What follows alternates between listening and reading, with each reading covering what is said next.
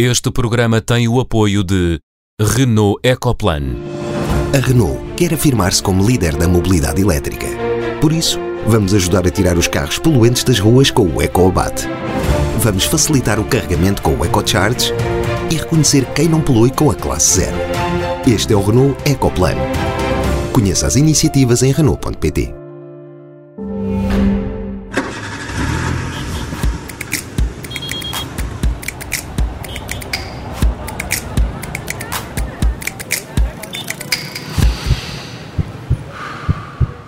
Bem-vindos ao Som Ambiente, a última edição do mês de abril, mês em que o preço do barril do petróleo atingiu valores negativos. Vamos analisar o impacto desse hum, registro histórico na agenda da sustentabilidade e mais à frente no programa recebemos Marta Loia Guerreiro, administradora da Valor Lis e especialista em resíduos. Som Ambiente é o programa da Rádio Observador dedicado às questões ambientais, com Catarina Grilo, bióloga marinha, Sofia Guedes Vaz, filósofa do ambiente, e Henrique Pereira dos Santos, arquiteto paisagista. Com a distância a que estamos todos obrigados, viva a todos! Olá, Olá. E como é hábito, começamos com os sinais. Henrique, o sinal vermelho desta semana é teu. Mostra-lo ao Primeiro-Ministro António Costa por causa de uma decisão tomada para o fim de semana prolongado. É, mas, mas na verdade, bem, bem, bem, bem vistas as coisas, uh, o sinal encarnado é mais do que para o Governo e para António Costa, é para, para nós. É para uma sociedade civil que aceita uh, um sequestro geográfico como o que é feito no dia, eh, entre o dia 1 de maio e o dia 3 de maio, sem verdadeiramente se sentir qualquer discussão sobre porquê, com que, com que base, com que razões, um, e aceitando que tudo isto seja tomado com base num R qualquer que está a ser calculado em segredo. Eu acho isto extraordinário e acho extraordinária a forma como nós uh, aceitamos isto, sem, sem mais. Sofia, qual o sinal amarelo do programa desta semana? É para o filme Planet of the Humans de Michael Moore? Uh, sim, o, o, Michael Moore e o Jeff Gibbs andam a fazer um filme há mais de 10 anos uh, sobre um, as energias renováveis e sobre o movimento uh, ambientalista. E, e, foi lançado a, a, semana passada e está grátis no YouTube durante 30 dias. e é um filme americano, de americanos e para americanos, atacando a toda a força quer as energias renováveis eh, quer o movimento ambientalista que se ligou um bocadinho ao, ao capitalismo.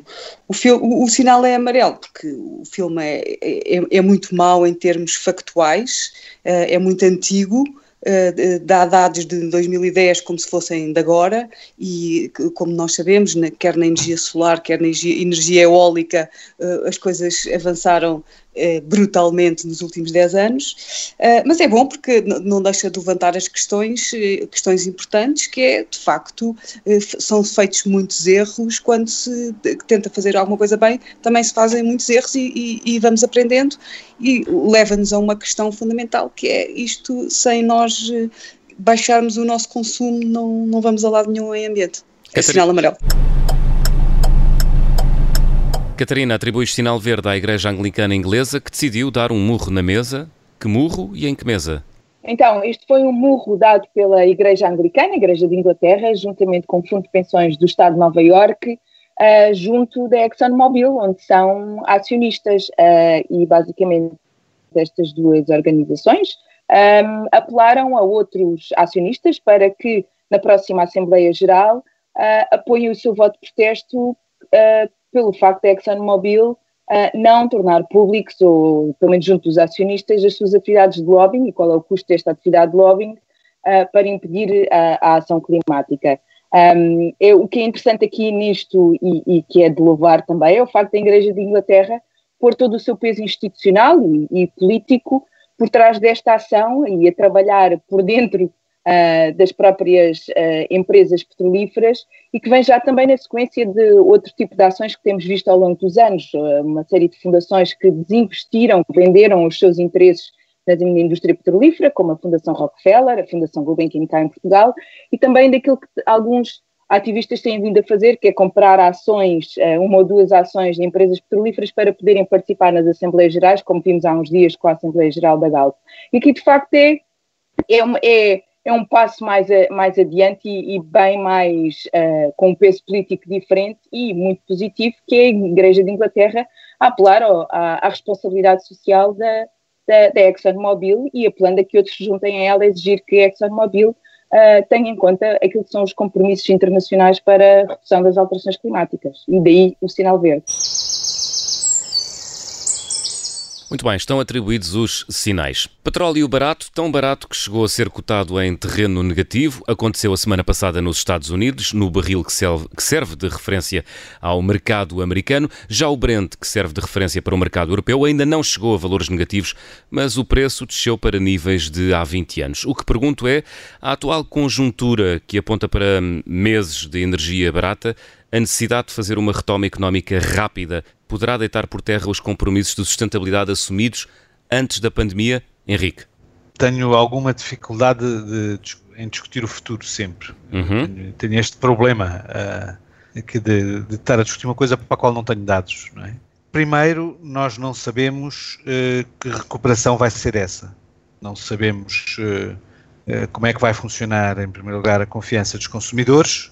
Não sabemos em que estado vai ficar o aparelho económico e que meios é que existem para eh, reanimar a atividade e não sabemos, consequentemente, uh, o que é que isso vai significar de uh, retoma do consumo de petróleo. E, consequentemente, não sabemos qual é o preço, enfim, qual é a pressão que a, que a procura vai pôr sobre, sobre, a oferta para, de tal maneira que o preço possa subir. Portanto, temos aqui muitas, muitas, muitas incógnitas. Do ponto de vista estritamente ambiental, eu diria que sempre que o preço das energias fósseis baixa, reduz-se a competitividade das alternativas, naturalmente. Uh, e, portanto, não, não, uh, eu diria que do ponto de vista de sustentabilidade em termos gerais, um petróleo baixo é sempre uh, uma ameaça ambiental. Sofia, o que é que tu achas deste, destes meses que temos pela frente? A atual conjuntura, a atual conjuntura vai empurrar-nos para consumir mais petróleo? Eh, eh, os dados, eh, bem, eu estou, concordo com o, que, com o que o Henrique diz, não é? Como é que é? Os prognósticos são no, são no fim do jogo. Uh, mas eu acho que tudo, tudo, tudo indica que, de facto, com, com, com, com o preço dos, do, do petróleo uh, tão baixo, que uh, as renováveis deixem de ser competitivas, tenham que ter, se calhar, ainda mais subsídios e, como não há dinheiro para os subsídios, porque o Estado já gastou tanto nesta crise que, que vai, vai ser ali um bocadinho uh, vai ser ali um bocadinho injusto.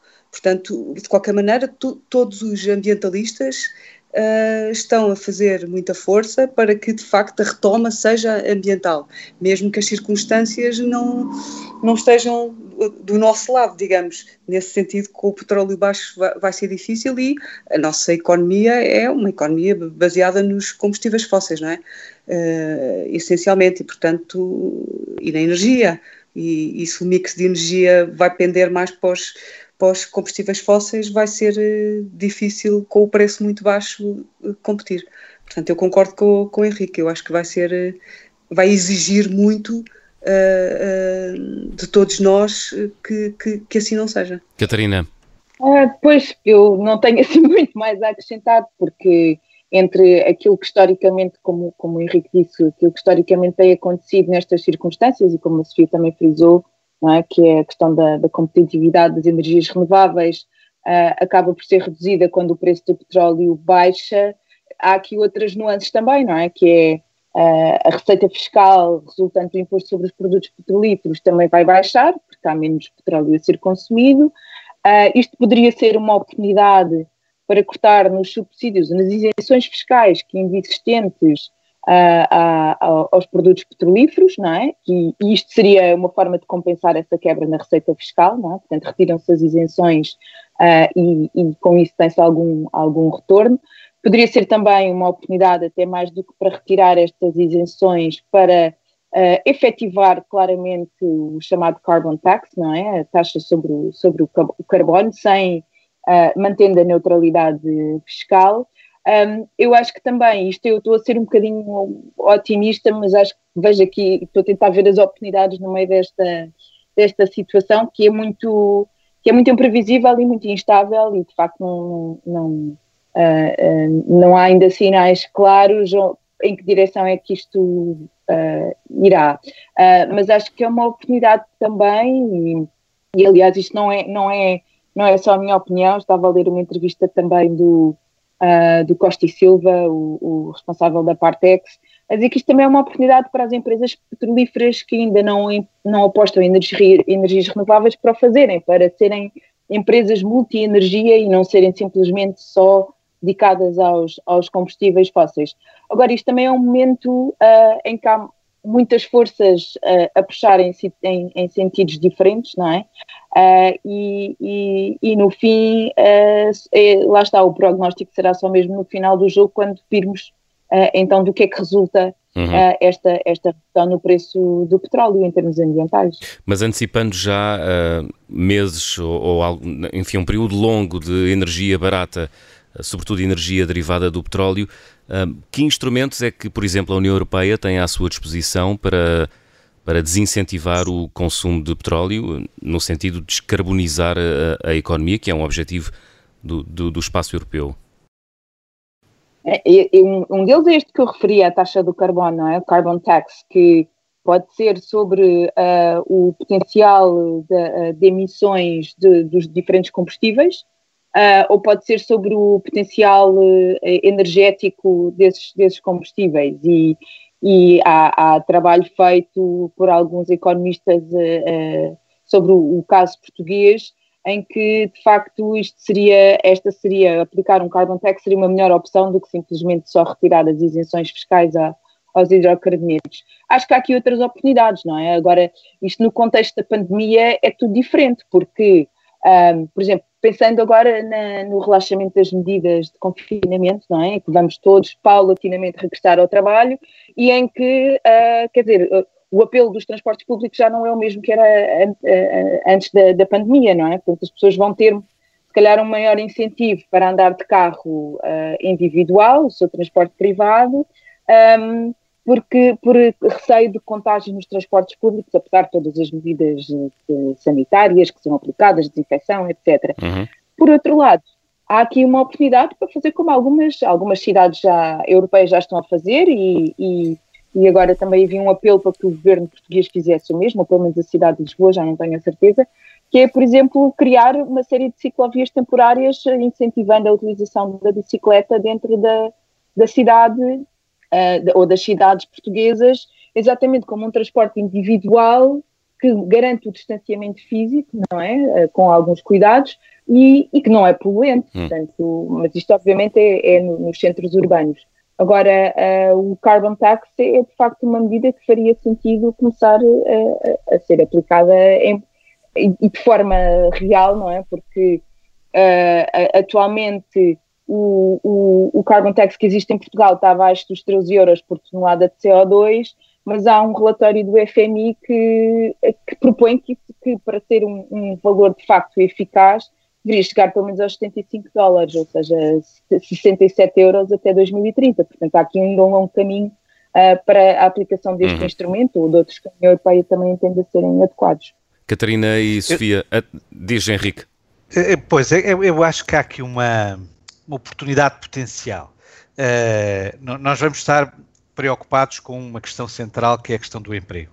Enfim, genericamente acho bem estas coisas das bicicletas e tal, mas é, é bom reparar que eu não tenho ideia de alguma vez ter visto alguma senhora da limpeza uh, deslocar-se de bicicleta.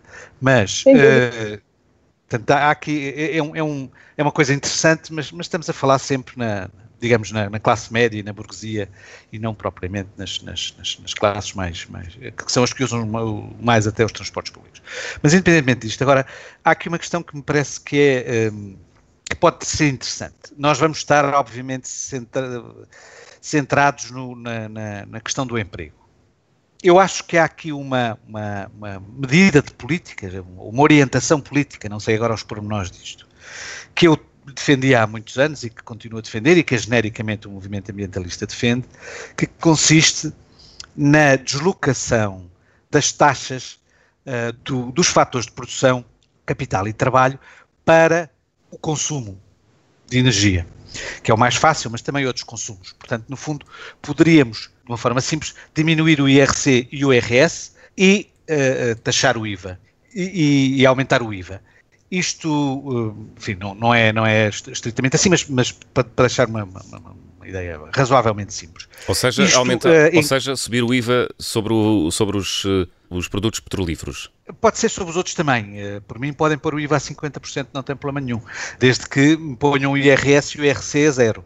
Isto é, eu deixo de taxar fatores de produção, capital e trabalho, e passo a taxar consumo. Isto num contexto como este, em que essencialmente nós queremos pôr dinheiro mão, na mão das pessoas, para que elas possam fazer aquilo que entenderem que lhes for mais útil em cada momento, é muito interessante. E esse é o contexto da recuperação da, da. Do ponto de vista ambiental, é também muito interessante, porque na verdade estamos a deixar de taxar a produção, a criação de riqueza, para taxar o consumo. Claro que isto tem um efeito retroativo, um retorno sobre a economia que é uh, uh, reduz a, a, pressão de consumo, mas também reduz a, a, pressão para produzir riqueza na medida que a produção de riqueza se faz em função do consumo. Mas acho que há aqui uma oportunidade de casar a, agenda ambiental com a agenda de recuperação económica uh, e social. seria útil, desse ponto de vista, que o, movimento ambientalista, em vez de se fixar nas suas nas suas psicoses, como seja o setor da aviação e tal e tal, sentasse a olhar para este problema em concreto, que consiste em transferir taxação dos fatores de produção para o consumo.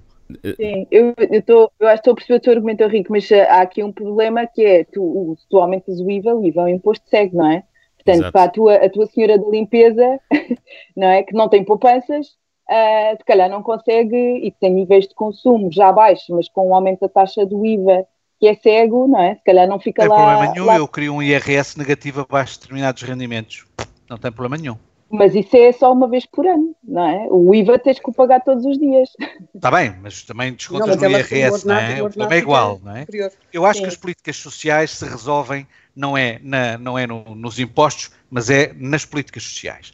Mas uma das hipóteses de utilizar os impostos nas políticas sociais é exatamente até determinado rendimento eu poder ter impostos negativos, no sentido de dizer se a pessoa não atinge este rendimento, não é um rendimento básico incondicional, não é nada disso, mas é se a pessoa não atinge este rendimento, ela em vez de pagar impostos, ela recebe uh, de nós todos. E fomos buscá-lo ao, ao, ao, ao, IVA. Esta questão de, de, de, dos impostos e das taxas é muito interessante e de hum. facto há 30 anos que nós uh, falamos nisso e, e, e, os ambientalistas há muito tempo que dizem deve-se taxar o mau e não taxar o bom o trabalho é bom, uh, poluir-nos é mau, portanto, taxamos o mau em vez de taxar o bom. A verdade é que em, em 30 anos de discussão destas matérias avançámos nem sequer foi a passo de caracol, ainda, ainda mais, mais atrás.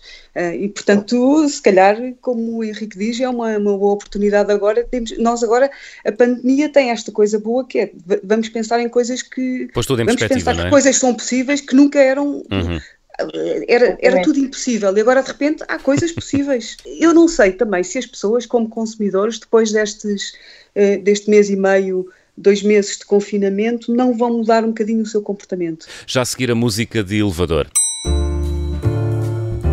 Esta semana, para uma reação em particular à notícia de que o ICNF, Instituto de Conservação da Natureza e Florestas, equiparou a caça a uma atividade profissional neste contexto de pandemia para justificar as deslocações dos caçadores. Temos 30 segundos. Catarina e Henrique, quem é que quer começar?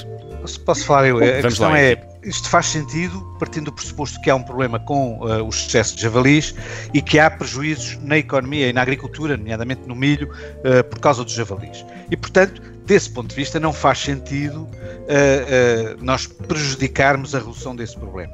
O que o ICN fez foi uma, uma, uma razoável uh, atitude de bom senso e depois aparecem os juristas, eu nisso estou como o António Costa.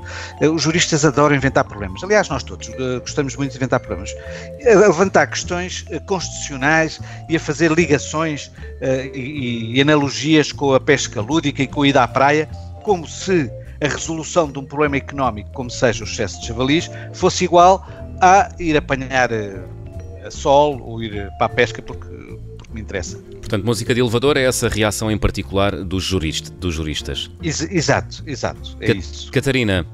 Sim, eu acrescentar que pronto, estamos, uh, estamos com falta de, de temas jornalísticos e, e, e, de facto para esta questão uh, achou-se que era importante e perguntar a um constitucionalista como é que via esta questão da, da, da caça ao javali por contrariar uh, as regras de, de, de, não circulação não é, de pessoas, mas de facto isto é, é, é daquelas situações em que aparentemente o problema está identificado, a solução é simples, é fácil de implementar, eh, mas depois há, um, há um, um, toda uma necessidade de, de, de criar aqui um, um, facto à volta disto, quando, eh, com base na Constituição, quando a, a, a questão até é relativamente simples. Muito bem. É um excesso de gelo. De zelo. excesso de zelo, diz a Sofia. excesso de zelo. Constitucional. Constitucional, exato. Regressamos já a seguir a uma curta pausa. Até já.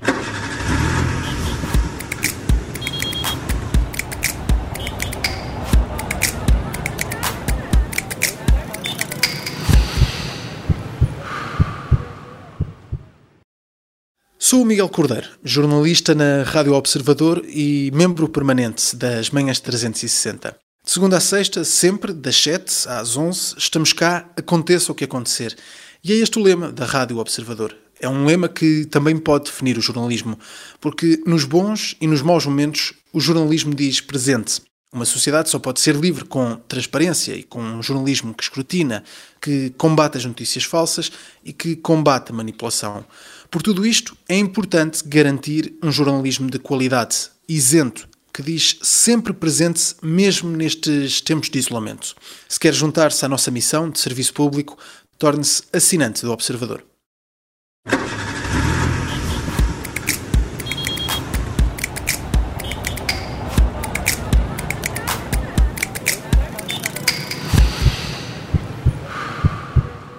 Bem-vindos à segunda parte de Som Ambiente. A convidada desta semana é Marta Loia Guerreiro, administradora delegada da Valor Lis, empresa que faz o tratamento dos resíduos de seis conselhos da região de Leiria. Viva Marta! Olá!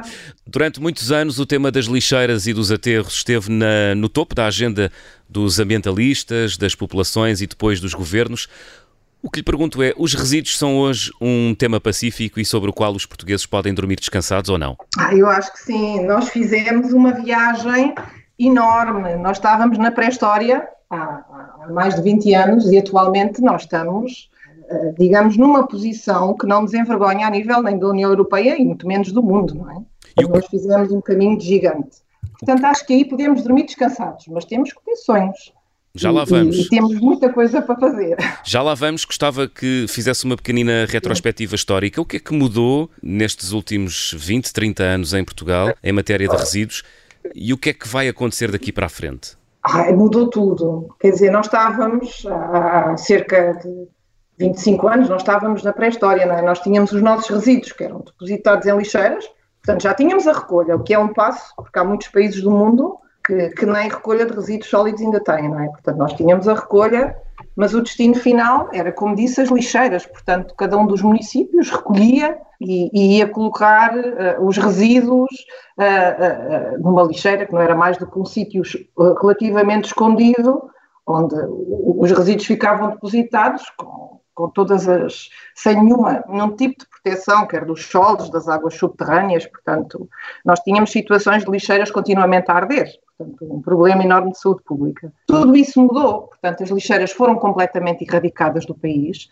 e, mais do que isso, houve um, um, um instrumento muito importante, que foi o, o, Plano dos Resíduos Sólidos Urbanos, portanto, foi o primeiro PERSU criado em 98 e que, no fundo, reorganizou o país, ou seja, foram criadas, em vez de ser a responsabilidade do tratamento dos resíduos ser de cada um dos municípios, foram criadas empresas que juntaram vários tipos, aglomeraram municípios e assim, criando escala, foram definidas soluções de tratamento.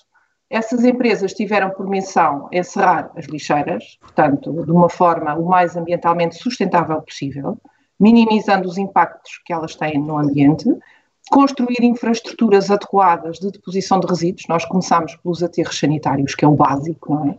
Portanto, é fazer uma infraestrutura que permita a deposição dos resíduos no solo, mas com proteção das águas subterrâneas, tratamento de, de, de, de todos os efluentes, portanto, uh, uh, num ponto de situação completamente diferente.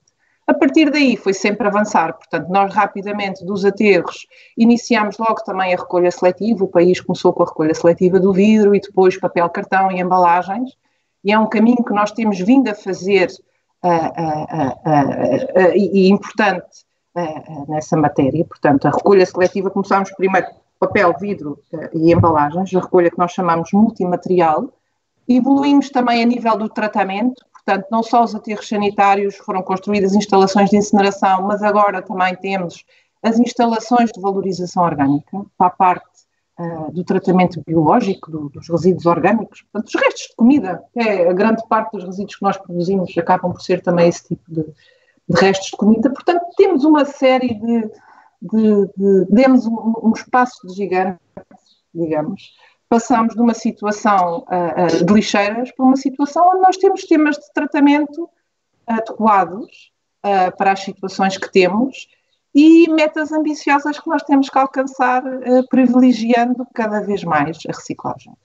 Marta, agora com, com, com esta situação de pandemia, está, está, está a ver-se alguma diferença na produção de, de resíduos?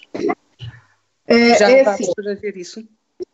Uh, mais ou menos, mais ou menos, mas nós, nós, já começamos a ter uma percepção que é assim, a, a produção de resíduos é algo que está muito dependente dos nossos comportamentos e, e mais do que isso, também muito dependente da situação económica. Uh, pronto, nós vi, temos visto muito isso ao longo dos anos, ou seja, uh, quando nós tivemos no, a, a, crise em 2018, nós tivemos, foi a primeira vez que em Portugal nós temos tido sempre uma tendência de crescimento de resíduos ao longo do tempo.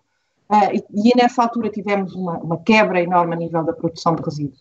Portanto, nós ainda, como país, não, não conseguimos descolar um bocadinho o que é a nossa produção de resíduos com a, a situação económica do país. Uh, neste momento específico, uh, nós neste momento vinhamos numa curva ascendente, que era a nível dos uh, resíduos recolhidos seletivamente, que, para encaminhar para a reciclagem, que era a nível da produção dos resíduos indiferenciados. Portanto, estávamos a crescer. De repente veio esta crise, digamos, esta nova situação, que é uma situação muito abrupta, portanto foi assim um corte e, e muito, muito recente. O que é que nós começámos por sentir? começamos por sentir um, um, um basculamento da produção de resíduos, ou seja, um deslocar dos resíduos de uns locais para outros. O que é que eu quero dizer com isto? Com a população recolhida em casa, com a diminuição ou fecho do comércio, do, da restauração, dos serviços, portanto, nós nas áreas, a produção de resíduos deslocou-se para as áreas residenciais. Portanto, nós notamos primeiro logo isso. Portanto, os grandes centros, os sítios de maior comércio, restauração, esses houve uma queda abrupta e houve uma, um deslocamento para as zonas residenciais, que é onde as pessoas estão. Portanto, isso é uma, isso isso é uma evidência ou é um problema para quem gere uh, os resíduos? É algo que nós nos temos que adaptar.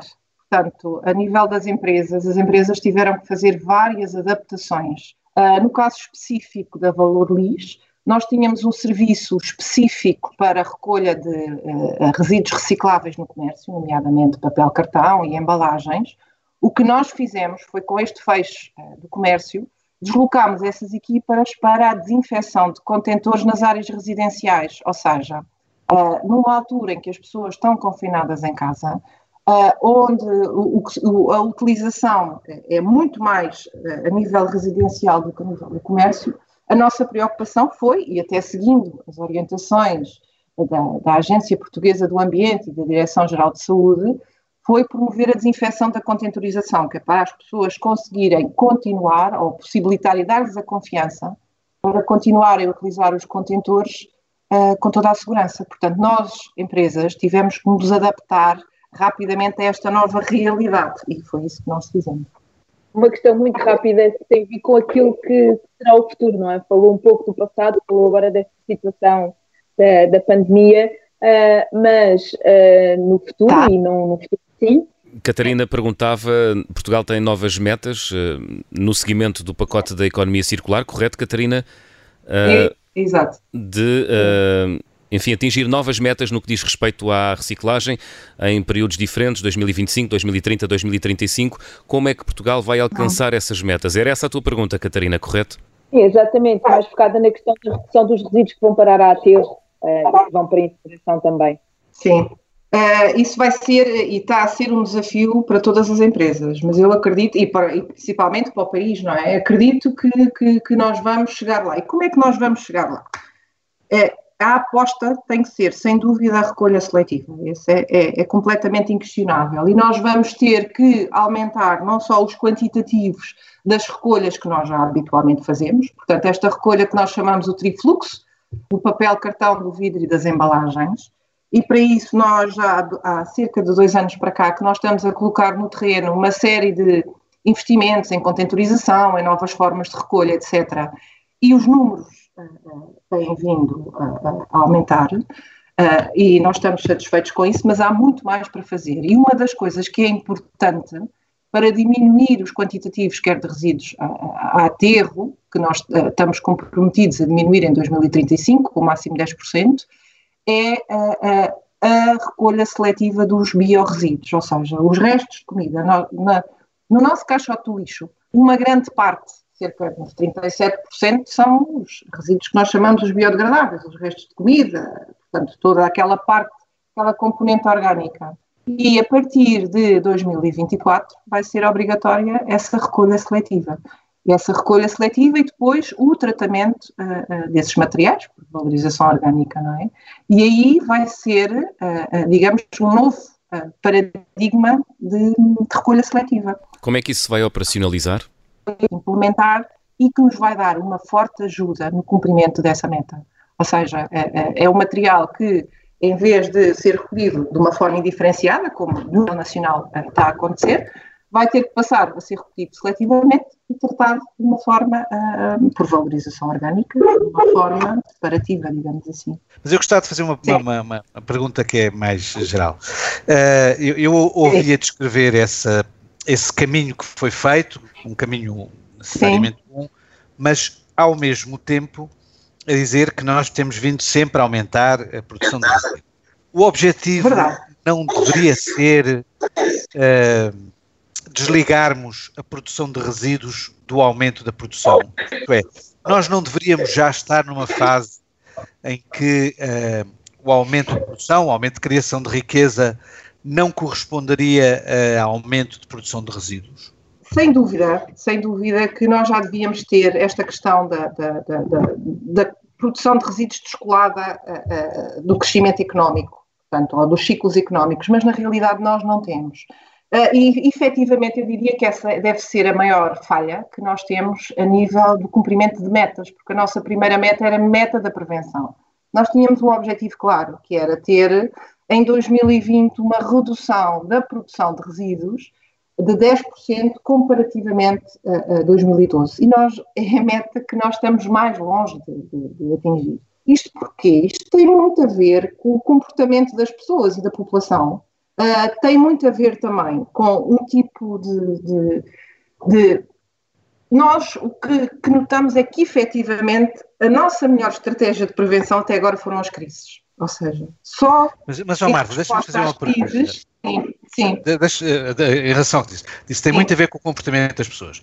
Mas as sim. pessoas, de maneira geral, reagem a estímulos. Isto é, Viagem, é, relativamente fácil, é relativamente fácil dizer isto é o comportamento das pessoas, mas também é Sim. é relativamente fácil responder se as pessoas se comportam assim é porque o contexto é favorável a esse comportamento. Eu pessoalmente tenho uma opinião relativamente a isso. Eu concordo consigo. E há instrumentos. E nós vimos, por exemplo, quando foi esta questão dos sacos plástico, e uma, uma ferramenta que é interessante é nós taxarmos ou, ou, ou associarmos um custo as pessoas terem, a, a verem claramente ou terem um benefício ou um custo associado às suas ações. Pronto. Eh, ou seja, eu acho que temos estado muito dependentes de modelos que dependem da, da, boa vontade ou da predisposição das pessoas em colaborarem.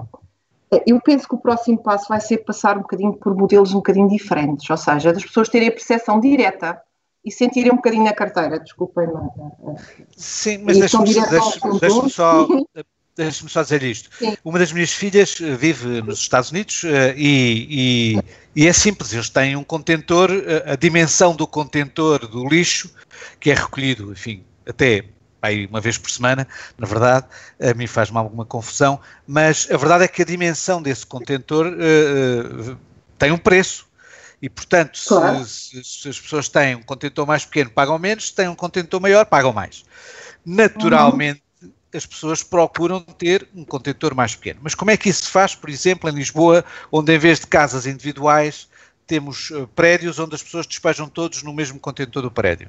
É assim, esse tipo, eu acho que o mais difícil, uh, uh, uh, as soluções técnicas existem, ou seja, pode ser um bocadinho mais fácil em moradias, um bocadinho mais complicado nas zonas urbanas, Pronto, mas as soluções existem, existem contentores com a Câmara, cartões. A, Marta, a Câmara de Cascais não está a implementar essa do Pay as you throw? Sim, é isso, Sim, é? o Pay as you throw, exatamente. Ou seja, associar as pessoas terem a percepção direta de se eu separar mais resíduos, se eu reciclar mais, portanto, acabo pagar menos na minha conta, porque o que acontece atualmente é que o sistema não diferencia o comportamento do cidadão.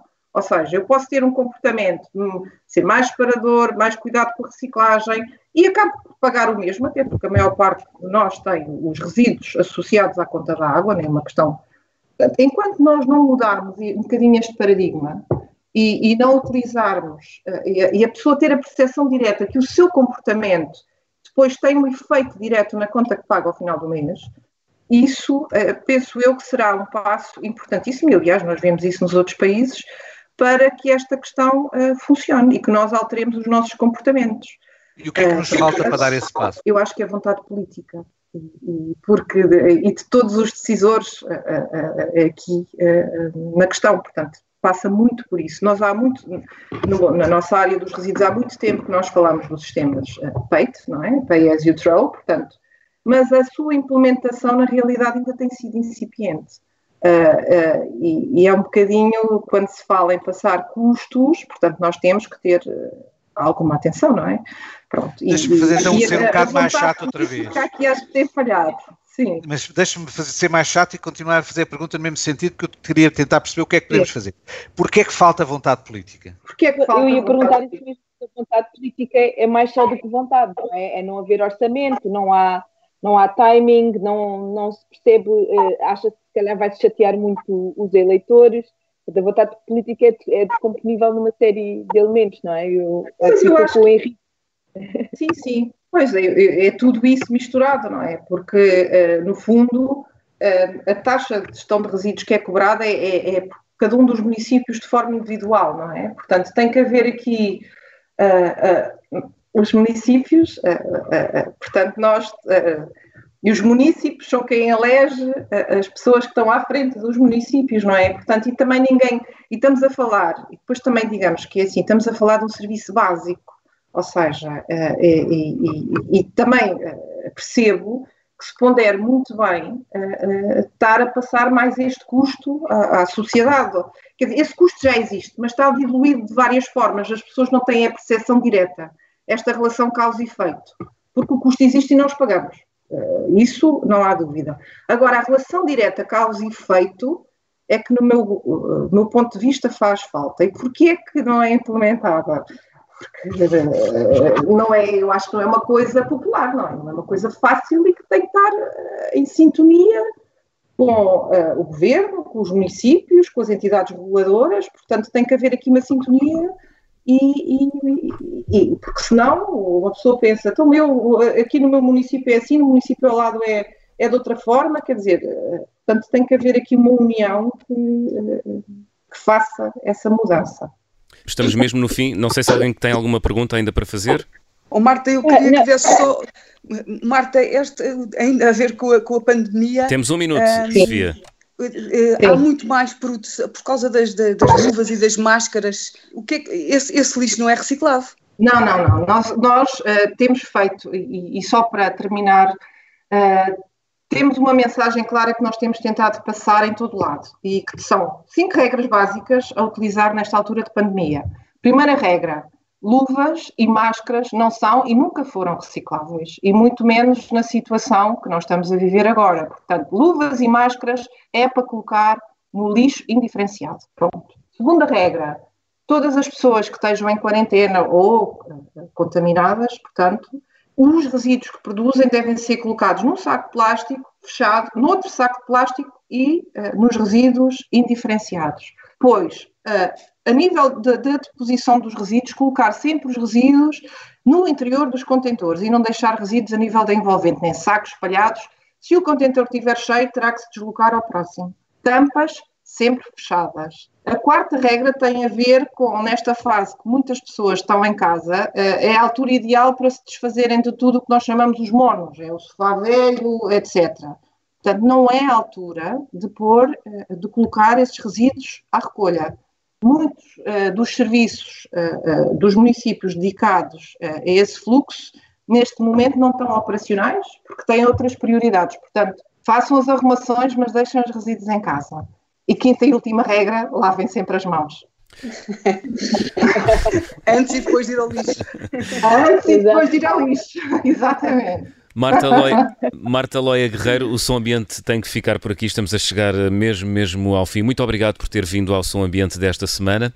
Eu é que agradeço. Catarina, Henrique e Sofia, temos encontro marcado para a semana. Até lá.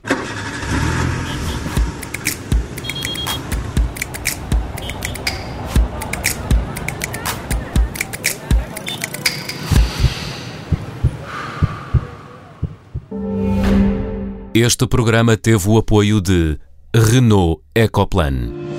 A Renault quer afirmar-se como líder da mobilidade elétrica. Por isso, vamos ajudar a tirar os carros poluentes das ruas com o EcoAbate. Vamos facilitar o carregamento com o EcoCharge e reconhecer quem não polui com a classe zero. Este é o Renault Ecoplan. Conheça as iniciativas em Renault.pt.